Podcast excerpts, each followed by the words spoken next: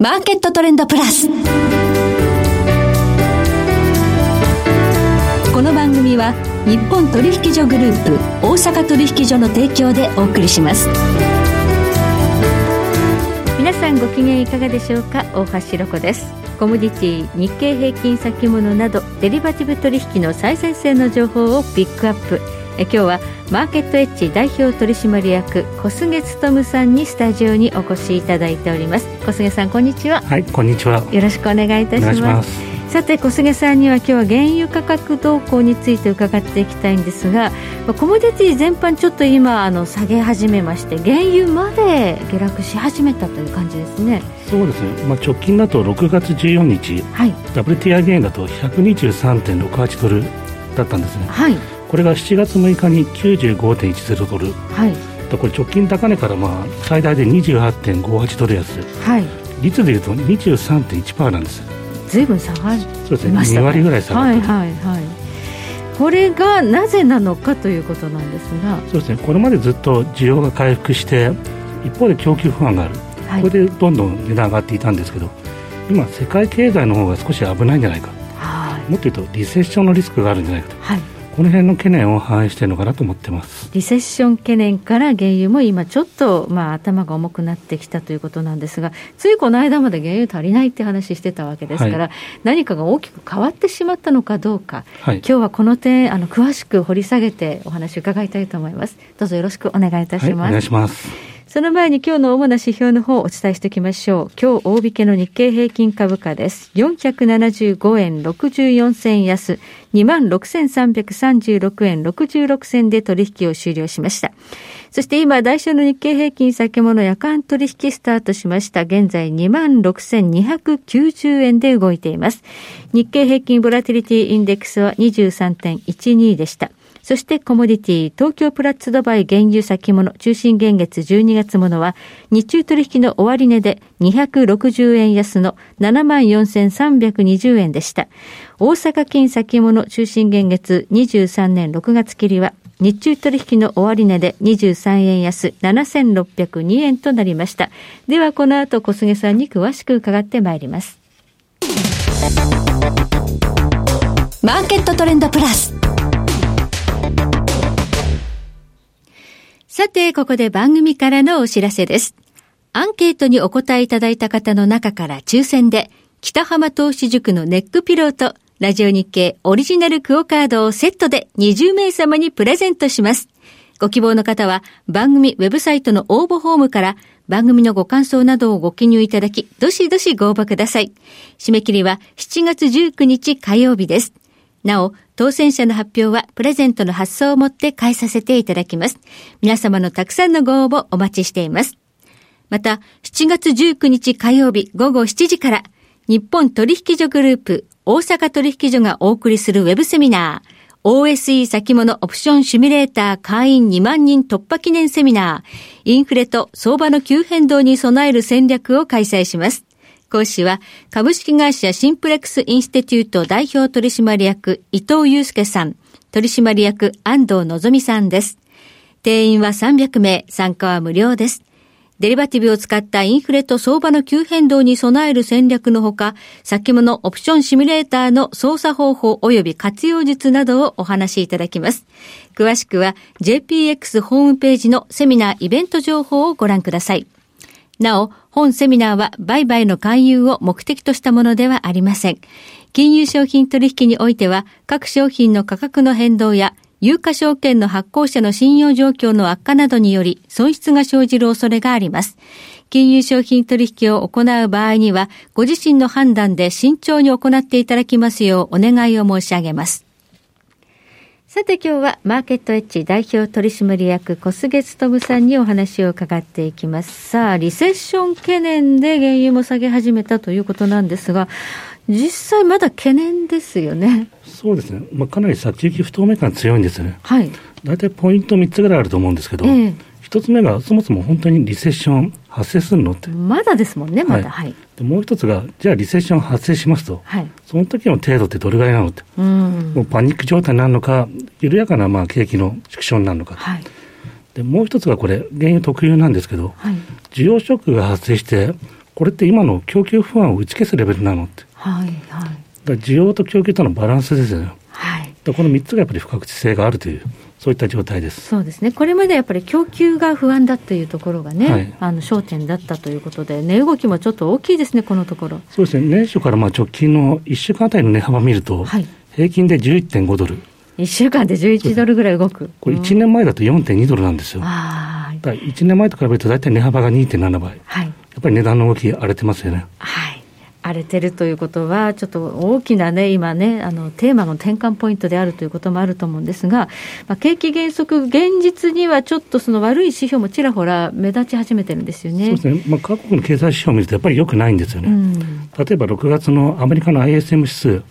これ製造業、サービス業、両方ともやっぱり2年ぶりぐらいの低水準。はい。で特にあとガソリン価格、アメリカの方もすごい上がってますので、はい、消費者マインドの指標がすごい悪いんですよね。はい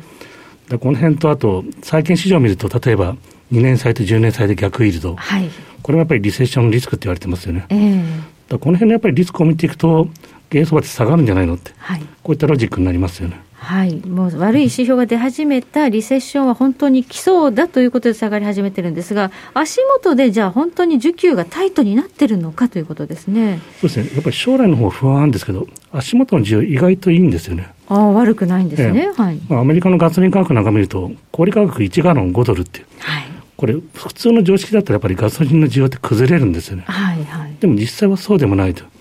で例えばアメリカ、直近で独立記念日の連休あったんですけど、はいこれかなりやっぱり自動車を使った外出、良かったと言われてます。あ、じゃあみんな高くても外出てるんですね。そして、まだやっぱりいまだにリベンジ旅行って言ってるんですね。はい。パンデミック後のやっぱりどんどん外出したいというニーズ。はい。でこの辺がやっぱりガソリン高のコストよりも旅行のニーズを高めていると、う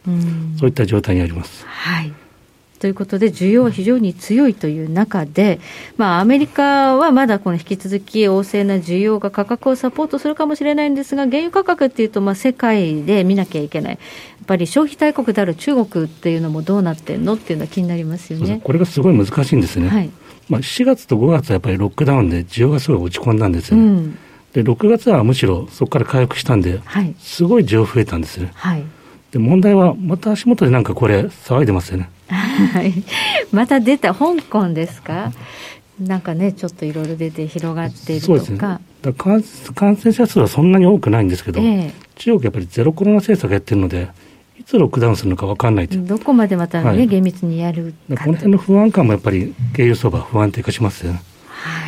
はい。というようなこともあって、中国の不確実性というのが、やっぱりこれね、まあ、需要減の方に働きますからね、はい、これも少し、えー、景気リセッション懸念というところに、まあ、プラスになるのかもしれないんですが、こうなってきたときに、そうですね、あの見通し、OPEC とか IEA が出してますけど、レポート。そうですね、ちょうど今日 OPEC の月報、で明日 IEA、あちょうど月中国際機関の月報なんですどうなるでしょうね。そしてこれがやっぱり、今後多分1か月とかの鍵を握るのかなと思ってます。はい、先月のレポート見ると、はい、結構需要見通し強いんですよね。あ強めの需要見通しだった。そうですね、はい、4、6月期やっぱりパンデミックありましたんで、うん、日量9844万バレル、うん、でこれが7級だと1億74万バレル、うん、で10、12月期だと1億264万バレル。少しずつ増えるっていう予想なんだ、えー、この見通しがやっぱり修正されるかどうかというのはい、今日は明日すごい重要な時になってます。はい、原油価格動きそうですね、このレポート出ると。で、あとは供給懸念っていうのはこれまでフォーカスされ続けてきたんですが、ここはどうでしょうか？そしてこちらの方実はあまり解消されてないんですよ、ね。えー、で、例えば OPEC プラス、こちらの方は増産はやってるんですよね。うん、で、6月までは、まあ、毎月日量43.2万バレル。はい、で、これを7月と8月は64.8万バレルまで、規模拡大したんですね。えーで問題はこれ、増産の規模拡大したんだけど、うん、実際にできていないんじゃないかと。ああ、遵守できない事情がある。そうですね、OPEC に限定すると、2月と5月はもう減産だったんですね。あはい、で6月も、これまだデータ出てないんですけど、おそらく減産だっただろうと。作っていいっていうのに作れないってことですね。そうですね、だから実際の増産の合意を履行できてるのって、実はサウジアラビアと UAE、あとクウェート、これぐらいしかないんですね。他の国々はもうそれぞれの事情で生産できないと。そうですね、はい。あまあ、こういったところがやはり供給懸念はまだ残っている。あとは、あの、サウジとかね、まあ、増産できる国が増産してくれるかどうかっていうことに関して、バイデンさんが今ちょうど中東に訪問するというのが話題ですね。今週13日から16日、はい、バイデン大統領が中東を訪問します。で、ここでおそらくはまあ増産要請するだろうと言ってるんですが、はい、なかなかいい回答は得られないのかなというのがマーケットの見方ですよね。はいちょっとその自分たちでね、距離を取っておきながら、苦しいからって言って歩み寄ったところでというところありますよね。はい。はい。では、アメリカ自身の生産状況どうでしょうか？こちらも、まあ、増産はしてるんですけど、うん、特別な変化がないんですね。例えば、アメリカの石油リグの稼働数、はい、これ見るとずっと増えてるんですけど、はい、加速もしてない、減速もしてないという、うん、安定して増えてるという、はい、最近の供給不安とか経営高に反応してないんですよね。うんでこれなんでかというと、まあ、いろんな理由があるんですけど、はい、一つダラス連銀これは面白い調査やってるんです。よ、はい、で何て言ってるかというと石油会社を対象に調査したら、はい、一つの理由が人員問題。人がいないんだよああ労働力ですね、はい、あともう一つがやっぱりサプライチェーンの問題、はい、そもそもまあ設備が入手できないので、はい、増産しようと思ってもできないよとこんなこと言ってます。無理なんだということなんですね。はい、そうすると、ちょっとアメリカ自身のまあ増産というのもあまり大きく期待はできない中で、はい、まあ、供給問題というのは回復で解決できていない中で、まあ、リセッション懸念だけで今、ちょっと下がりだしたということですね。そうですね。はい、もう本当にだから、このリセッション来るか来ないかっていうところがポイントになってきそうですね。そうですね。大手金融機関の予想も結構割れてるんですね。はい、例えばシティとかは、リセッションが起きるんだったら、今年の年末、65ドルって言ってるんです65ドル、ええ、で JP モルガンなんかは、マイルドなリセッション、はい、ちょっと景気後退だと、ブレントで90ドルぐらい、うん、今よりちょっと安いぐらい。うん。で一方でこれ、ゴールドマン・サックスは、はい、最近の会話は、あ下げは会話だって言ってるんです 強気なんですね、ええ、ゴールドマン。はい、ファンダメンタル別に変わってないので、はい、どんどん買ってくださいって。はいこれだけやっぱり意見割れちゃってる状況ですなるほど、じゃあ、見通し分かれてる中で、投資家、ちょっと難しいところですけど、短期的にあの投資家、どんなところを見てますか？そうですね、一つやっぱり注目してもらいたいのが、WTI 原油の鞘ですよね。鞘、現月ごとの値段の違い。はい、これまで WTI 原油ってずっと基軸物が高い、はいまあ、いわゆる逆剤の状態にあったんですね。はい、これ、普通やっぱり需給緩和だと逆剤は崩れるんですね。はい、でも今、足元どうなってるかというと、うん、8月切りが104.09ドル。はいで、9月切りが101.21ドル。はい、これ1か月で2.88ドルの逆剤なんですね。はい、これが維持されている間、やっぱりなかなか崩れないのかなと思ってます。逆剤は解消されていないということは、えー、まあ市場がタイトであるということには変化がないということですね。基軸はやっぱり下げづらいという環境です。はい。そうすると、やっぱりちょっとあんまり大きく下げそうにもなさそうですが、リセッションのこのスピード次第ではわからないよってことですかね、はい、そうですね、この辺の高値で何ヶ月続くのかなと思ってます。はい、ありがとうございます。え今日はマーケットエッジ代表取締役小菅勉さんにお話を伺いました。小菅さん、今日はどうもありがとうございました。はい、ありがとうございました。そして来週です。来週は日本エネルギー経済研究所専務理事首席研究員小山健さんをお迎えいたしまして原油マーケットを取り巻く環境テーマにお届けします。それでは全国の皆さんごきげんよう。